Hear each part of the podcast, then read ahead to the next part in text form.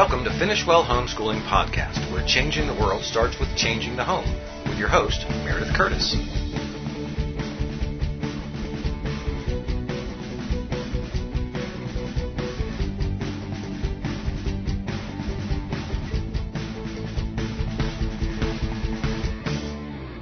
Hi, I'm Meredith Curtis. Welcome to Finish Well Podcast. I'm so excited that you're with us today. Hi, I'm Laura Nolette and I'm excited to talk to you today too. Today we are going to talk about writing a cozy mystery in high school because that's something that Laura and I have done together. We have had our kids write a novel and the younger ones actually wrote cozy mysteries. Yeah, it was a lot of fun working with the students doing little worksheets and, and building all of the blocks that make up a cozy mystery. Who knew that it was such an organized and deliberate process that you go through to come up with these great mysteries that I love reading. I love reading them too. And it is kind of, at first it was disappointing to like find out all the process, but then now I find myself when I'm reading a cozy mystery looking for all the ingredients that I've taught my kids to, to do. We've been homeschooling a long time. Our children are actually all grown and out of the nest and our grandchildren are being homeschooled. Laura's son married my daughter, but they're not at the age to do this. We actually take a year in high school and we devote it to writing a novel because there is something about writing a novel that is so fulfilling. It teaches so much about literature and it really gives our children a writing skill that they wouldn't writing skills, I guess I would say instead of skill that they wouldn't get by just doing the normal English literature classes. So we had a really good time with our children then in co-ops, homeschool co-ops, and now even teaching this class online. This is my second year teaching this class online.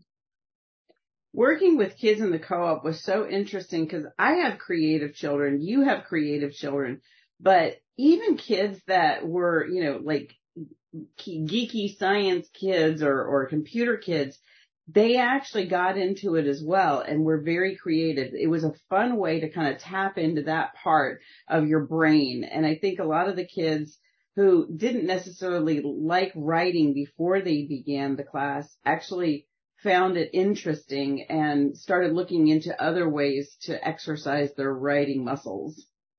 That is so true because I even had someone say, my mom is making me hate, take this class and I am going to hate it.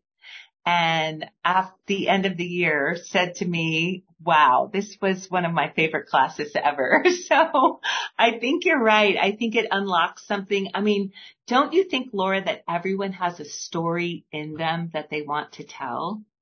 I think so. I think we all are natural storytellers to some extent. So yeah, everyone has one. I can't remember. There wasn't there a quote, a famous quote somewhere from somebody that everybody has a book, at least one book inside of them. Yes, that is a quote. I don't know where it's from, but that is such a good one. Mm-hmm. Well, I, a couple years ago, I ended up teaching online at True North Homeschool Academy. And when I talked to Lisa about what possible classes I could take, teach, she said, well, we really need English classes. So of course I told her about our American Literature and Research class, which is very classic, you know, reading, uh, learning to write a research paper step by step. And then I said, I also have a class called Who Dun It where we teach kids to write a cozy mystery, but I really didn't think it would work well online. Well, she said, Oh my goodness, we have to do that. I've never heard of a class like that. And so I taught it and it was an adjustment at first teaching it online, but I found a way to work with the online atmosphere because a lot of teaching this class is sharing your writing with each other in a kind of a peer review and not in so much of a formal like, okay, here's my thing, you know, peer review me, but just really reading out loud and then saying, okay, everybody, what do you like about this story and getting some positive feedback and then saying, what do you think could make this story better? And so that um, ended up really working online. We've done it in a, the whole Zoom room, and we've also done breakout rooms. Put I've had to put like one of the um, stronger leadership students in charge of one room and me in another. And that anyway, it's just really worked out well. And the kids really enjoy it. Now, it is always, I think, a learning curve when you switch from teaching a class in person to online. Yeah, I found that too. And uh, what's been interesting is I like relationships. I like to get to know my students better and you can see how easily that can flow when you're in person together and you're meeting regularly in the same building and you, you know, see each other in the hallway or at lunch and you're, you know, joking around or, you know, playing around with them and, and getting to know one another's personality. And I was really concerned about that going into the um, online education environment. But I, in my classes, I like to, and I think you do this too, I like to like leave buffers of time in there so that they can express themselves, even if it isn't strictly on topic. And we've been able to really bond together and, you know, when it's been appropriate, I've been able to express my, you know, support to them and encourage them to, you know, seek us teachers out as people they can talk to if they need to. And, you know, we're there to help their parents homeschool them. And so we want to, we want to be in relationship with them in order to do that. It's so much easier to help a family if you have a relationship with them. And so it, it, it took, took a little forethought, a little more careful planning than when um, we were just seeing everybody in person. But I think, I think it's working well. I think so too. And one of the things I think you're right about is that relational aspect because that was something I wondered, how are we going to do this? And because who dun it is, I mean, writing a cozy mystery, let's face it, it's writing about relationships. And then, you know, tweaking your book is very relational. I think you need the groundwork of relationships to be willing to share your book out loud, to share parts of your story out loud. And I think that is why what you said, leaving buffer time. And so I've done that in my class, who dun it, literature and writing. It's an, a high school English class. I teach it at True North Homeschool Academy. And of course, many people buy this curriculum who dun it murder mystery literature and writing who don't go online or don't go to a homeschool co-op. They use it at home. It's also been popular in homeschool co-ops. But if you're interested in purchasing Who Dun It, it you can find it at powerlineprod.com under our store. And basically it does, Laura alluded to this at the beginning, but you start at the beginning of the year and throughout the entire year we read Golden Age Cozy Mysteries. So I'm talking Agatha Christie, Sir Conan Doyle's Sherlock Holmes, Father Brown mysteries, Dorothy Sayers, and, and all these classic writers, and then several short stories. And they're all, the only modern uh, book we read is Mary Higgins Clark, and she is just so amazing at suspense. So these are classic vintage books, good vocabulary, good content. And then, so we're reading that throughout and gleaning different things from them as we read.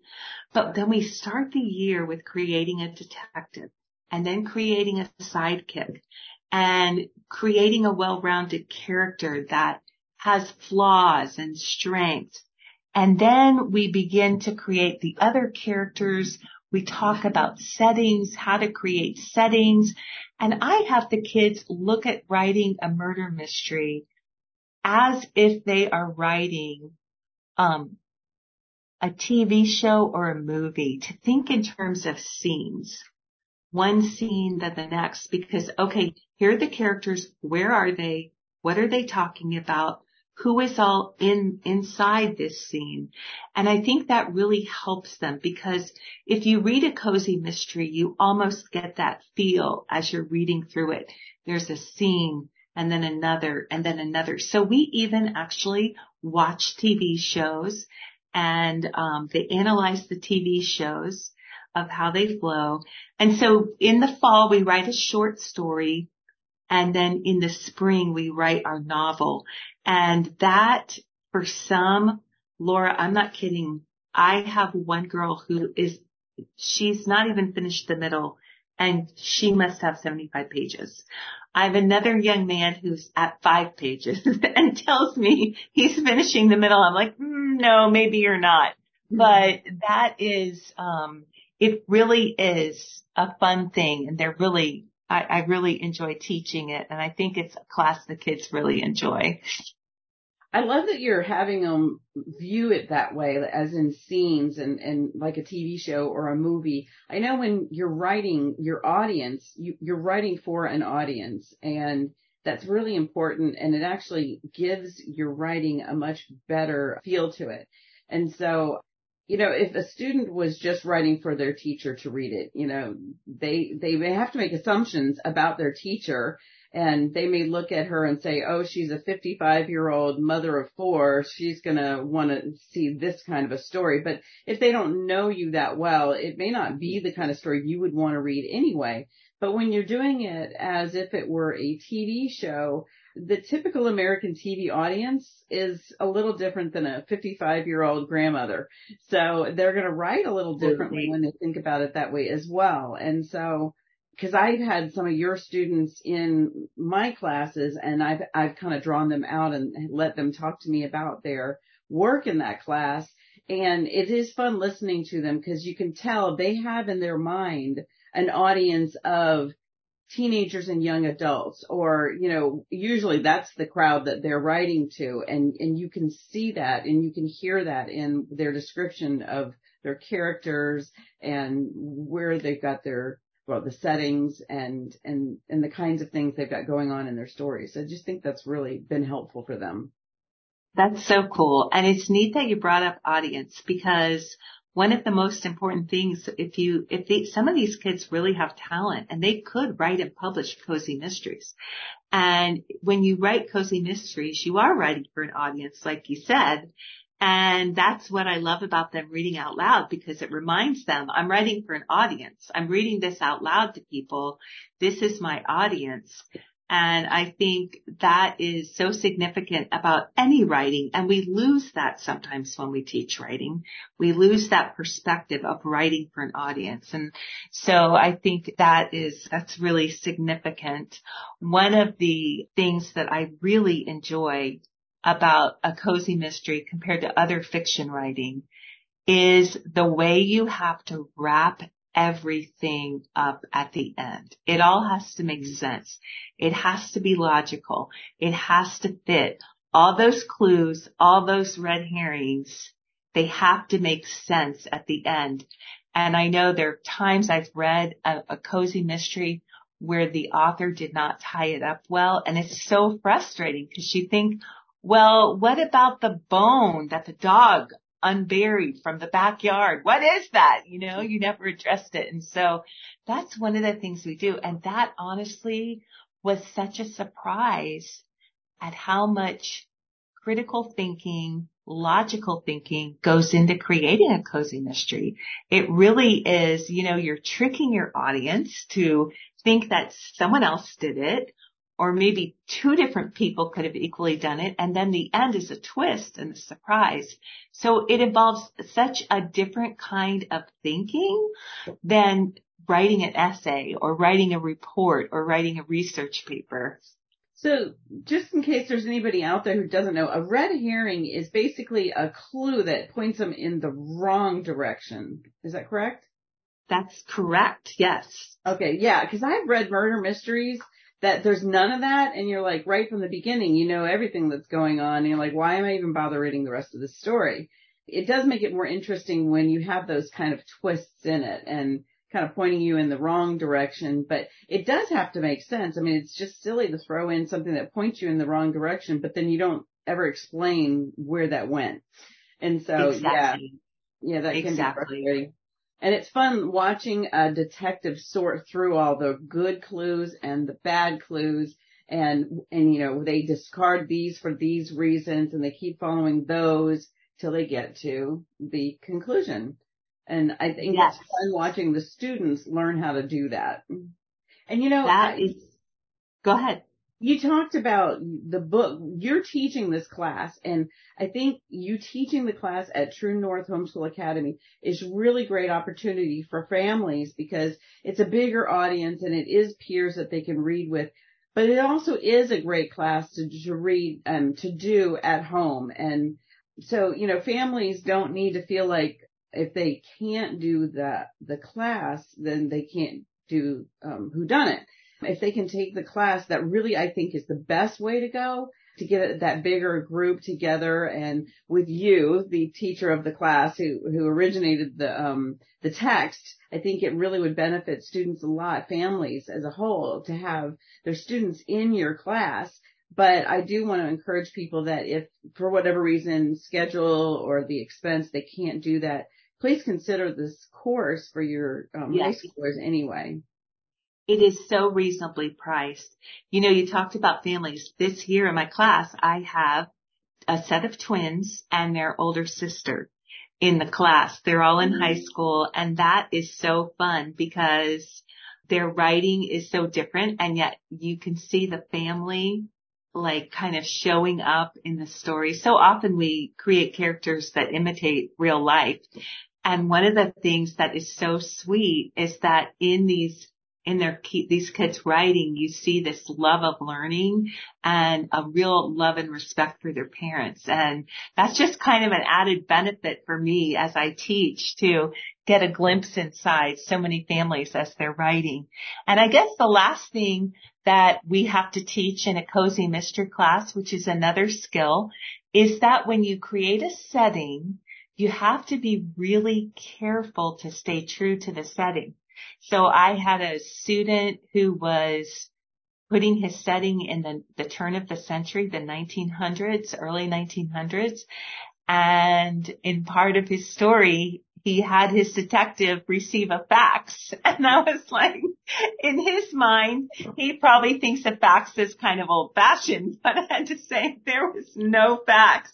Probably most places didn't have a phone. So that was pretty fun. But that, that is the joy. So if you're listening out here and you're interested in writing a cozy mystery, you can purchase Who Dun It Murder Mystery Literature and Writing course at Amazon or on our website, powerlineprod.com, or you can join my class online and that's at truenorthhomeschoolacademy.com. And all the links for all of these things will be in the show notes. So Again, thank you so much for spending some time with us this afternoon and learning about writing a cozy mystery in high school. Great. We have really enjoyed talking with you today and we hope you have a great week and God bless you all. Bye-bye. Bye.